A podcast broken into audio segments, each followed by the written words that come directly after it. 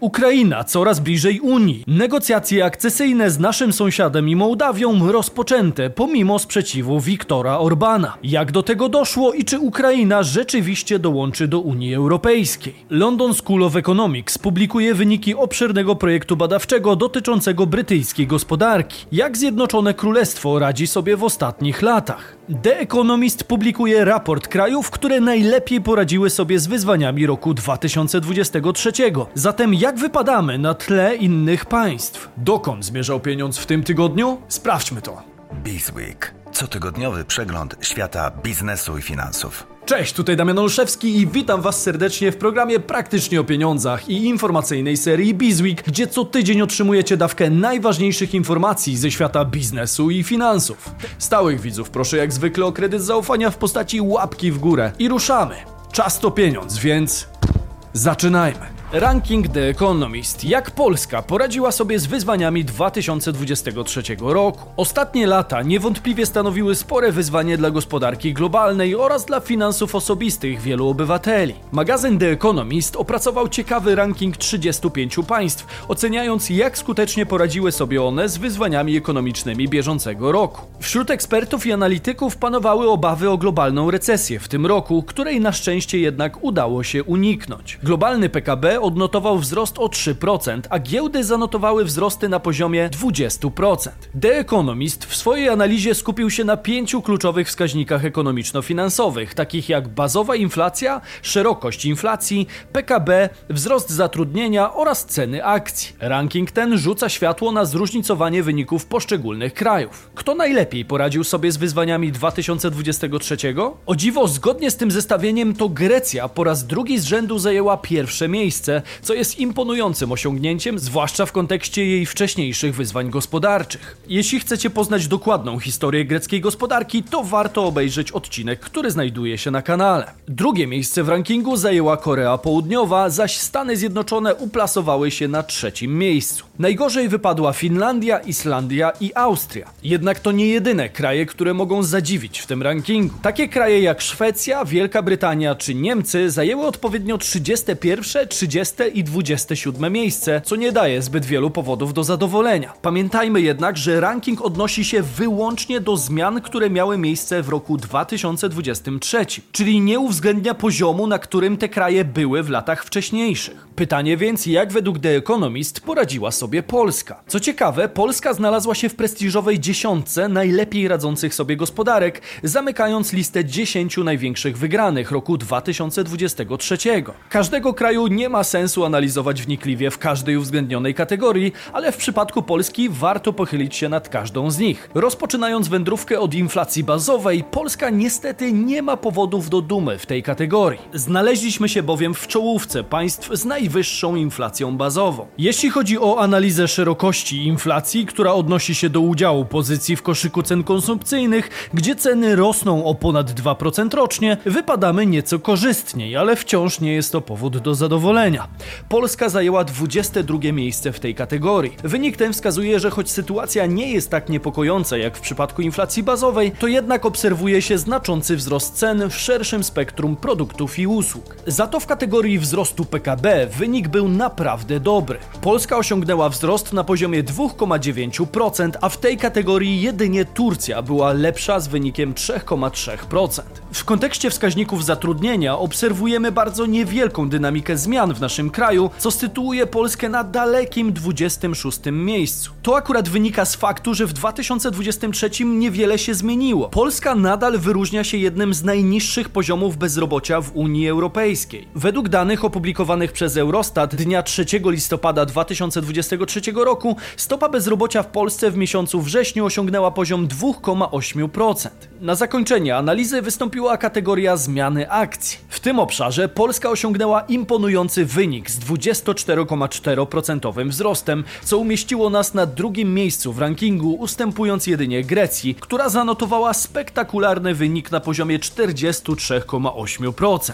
Wiadomo więc na jakim rynku warto było w tym roku inwestować. Jak widać, Polska na tle innych krajów poradziła sobie z wyzwaniami całkiem nieźle, choć bywały momenty zwątpienia, zarówno w kontekście gospodarki, jak i naszej waluty. Zaufanie inwestorów do naszego regionu w pewnym momencie spadało, a obligacje płaciły rekordowe stawki, zwiększając nasze zobowiązania pożyczkowe. Nie bez przyczyny NBP przez ostatnie lata zwiększył drastycznie zasoby buforu bezpieczeństwa w postaci rezerw złota, kupowanych w naprawdę sporych ilościach. Oby przyszłość nie zesłała Polsce większych zmartwień, ale w razie czego warto wyposażyć się we własną rezerwę złota na wszelki wypadek. Jedna uncja cennego kruszcu kosztuje jednak nadal ponad 8 tysięcy złotych i przy takiej cenie nie każdego stać na zakup całej sztabki czy całej złotej monety. Ale jest na to sposób, o którym wspominałem wam już kilka miesięcy temu. Bowiem strona goldsaver.pl umożliwia nam oszczędzanie w złocie. Jak to działa? Na goldsaver.pl możemy po prostu kupować złoto w niewielkich częściach za taką kwotę, na jaką obecnie nas stać. Kupujemy je na przykład za 500 zł miesięcznie. Jak tylko uzbieramy jedną uncję złota, czyli 31,1 gram, to możemy odebrać złoto w formie takiej oto fizycznej sztabki. Zakupów dokonujemy zawsze po bieżącej cenie z danego dnia w oparciu o kurs podawany przez Narodowy Bank Polski. W ten sposób w pewnym sensie od razu oszczędzamy w złocie i myślę, że to ciekawe rozwiązanie dla tych, którzy chcą się zabezpieczyć w czymś innym niż tylko banknotach. Jak dobrze wiemy, z nimi bywało w historii różnie, a fizyczne złoto raczej powinno trzymać wartość w trudnych czasach. Aby zacząć oszczędzać w złocie, wystarczy zarejestrować się w sklepie goldsaver.pl i kupować złoto za ile chcemy i jak często chcemy. Nasza społeczność może dodatkowo liczyć na bonus w wysokości 100 zł do pierwszej sztabki. Wystarczy rejestracja przez link, który znajdziecie w opisie filmu. Bonus zrealizuje się kiedy tylko dotrzecie do wartości jednej sztabki. Życzę sporych oszczędności. Stracone lata gospodarki Wielkiej Brytanii. Prestiżowy ośrodek badawczy London School of Economics, będący jednym z czołowych europejskich centrów studiów ekonomicznych, przedstawił wyniki wieloletniego projektu badawczego. Ich konkluzje są bezkompromisowe i wskazują na zasadnicze niedostatki Zjednoczonego Królestwa. Według raportu od momentu globalnego kryzysu finansowego brytyjska gospodarka boryka się z chronicznym niedofinansowaniem. Parametry takie jak poziom płac, produktywność i skala inwestycji znacząco ustępują miejsca wiodącym gospodarkom świata. W wielostronicowej publikacji przedstawiono przyczyny kłopotów gospodarczych Wielkiej Brytanii oraz zaproponowano potencjalne kierunki działań naprawczych. Raport ujawnia m.in., że w połowie bieżącego roku średnie wynagrodzenia, uwzględniając inflację, były o 7% niższe niż na początku 2008 roku. Kwestia produktywności stanowi znaczące wyzwanie dla UK, kraju o wielowiekowej historii jako jednego z czołowych mocarstw globalnych. Przywołując przykład brytyjskiej kompanii wschodnioindyjskiej, podkreśla się długotrwałą dominację tego kraju w międzynarodowym handlu i gospodarce. Należy również zauważyć, że po II wojnie światowej Wielka Brytania była jednym z głównych beneficjentów planu Marshalla. Mimo tych historycznych osiągnięć, współczesna gospodarka Wielkiej Brytanii prezentuje się obecnie znacznie poniżej oczekiwań, zwłaszcza w porównaniu z takimi potęgami jak Stany Zjednoczone, Niemcy czy Francja. Obserwuje się, że różnica między brytyjską gospodarką a gospodarkami tych krajów w ciągu ostatnich 20 lat znacząco się powiększyła. Analizując przyczyny tego stanu rzeczy, eksperci wskazują na słabnące inwestycje zarówno ze strony sektora prywatnego, jak i ze strony rządu. Z udziałem inwestycji kapitałowych w PKB na poziomie zaledwie 19% Wielka Brytania zajmuje ostatnie miejsce w grupie krajów G7. Równie słabo kraj ten wypada w kontekście inwestycji publicznych, systematycznie plasując się w dolnych rejonach rankingu OECD.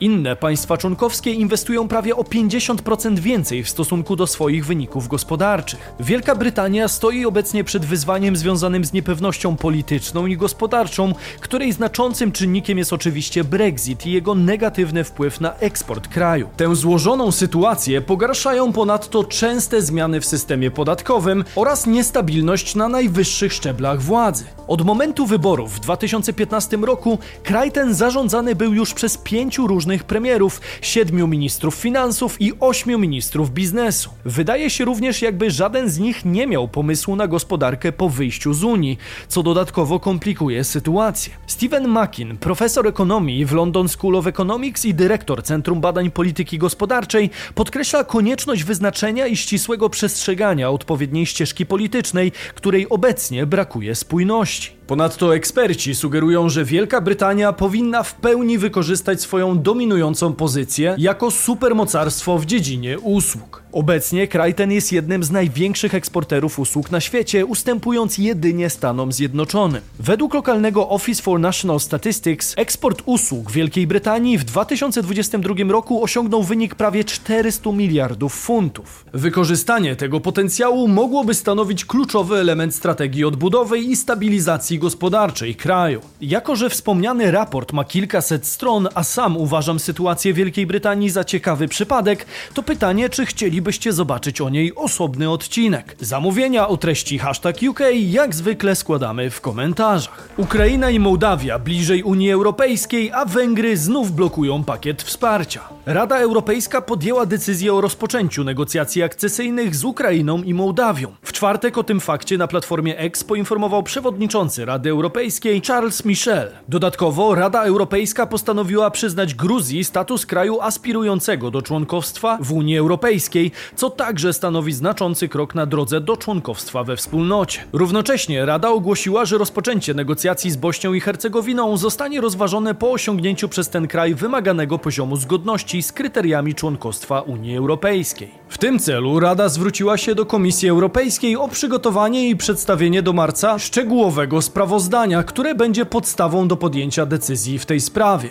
W kontekście procesu akcesyjnego nowych państw do Unii Europejskiej obowiązuje zasada jednomyślności. Oznacza to, że akceptacja wszystkich 27 państw członkowskich jest niezbędna. Jednak w omawianym przypadku zainteresowanie wyraziło 26 krajów, co budzi słuszne wątpliwości o przebieg i efektywność procesu akcesyjnego. Przyjrzyjmy się bliżej dynamice tego procesu. Na krótko przed szczytem premier Węgier Viktor Orban wyraził dezaprobatę wobec rozpoczęcia negocjacji akcesyjnych z Ukrainą. Podkreślił też, że jego zdanie w tej sprawie nie zmieniło się od początku i że pomysł ten nie ma nic wspólnego ze zdrowym rozsądkiem. Jego argumentacja opiera się na tym, że Ukraina spełnia jedynie trzy z siedmiu warunków Unii Europejskiej niezbędnych do rozpoczęcia rozmów akcesyjnych. Zdaniem Budapesztu deficyty Ukrainy, w tym bardzo wysoki poziom korupcji i znaczne wpływy oligarchiczne, uniemożliwiają podjęcie z Ukrainą negocjacji w tej kwestii. Jednak jak się okazało, w kluczowym momencie Orban zmienił swoje podejście, bowiem zamiast aktywnie głosować przeciwko, zdecydował się opuścić salę obrad. Ta zmiana postawy stanowiła kluczowy element, pozwalając na dalszy postęp w procesie akcesyjnym. Wczoraj prowadziliśmy długą i trudną debatę, ale powiedziałem, że nie chcę brać udziału w tej złej decyzji, dlatego wyszedłem z sali. Skomentował swoje zachowanie Orban, cytowany przez agencję Reuters. Premier Węgier podkreślił, że proces akcesji Ukrainy do Unii Europejskiej jest procedurą długotrwałą i skomplikowaną, zaś Budapeszt zachowuje możliwość wstrzymania tego procesu w razie potrzeby. Niemniej jednak rodzi się pytanie o trwałość tej możliwości w kontekście dążeń Unii Europejskiej do ograniczenia prawa weta, co może przecież zupełnie zmienić dynamikę decyzji w takich kwestiach. O planowanych zmianach wspominałem obszernie choćby w tym materiale. Warto do niego powrócić, jeśli nie wiecie o co chodzi. W kontekście akcesji Orban tymczasowo ustąpił, ale jego stanowisko pozostaje nieugięte w odniesieniu do wsparcia finansowego dla Ukrainy. Premier Węgier zablokował decyzję Unii Europejskiej o przyznaniu Ukrainie pomocy w wysokości 50 miliardów euro,